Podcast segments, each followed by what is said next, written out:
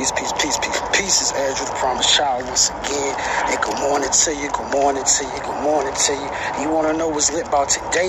Not just because it's Monday, what's lit about today is that we alive, baby. Go like this. Boop, boop, boop, boop, boop.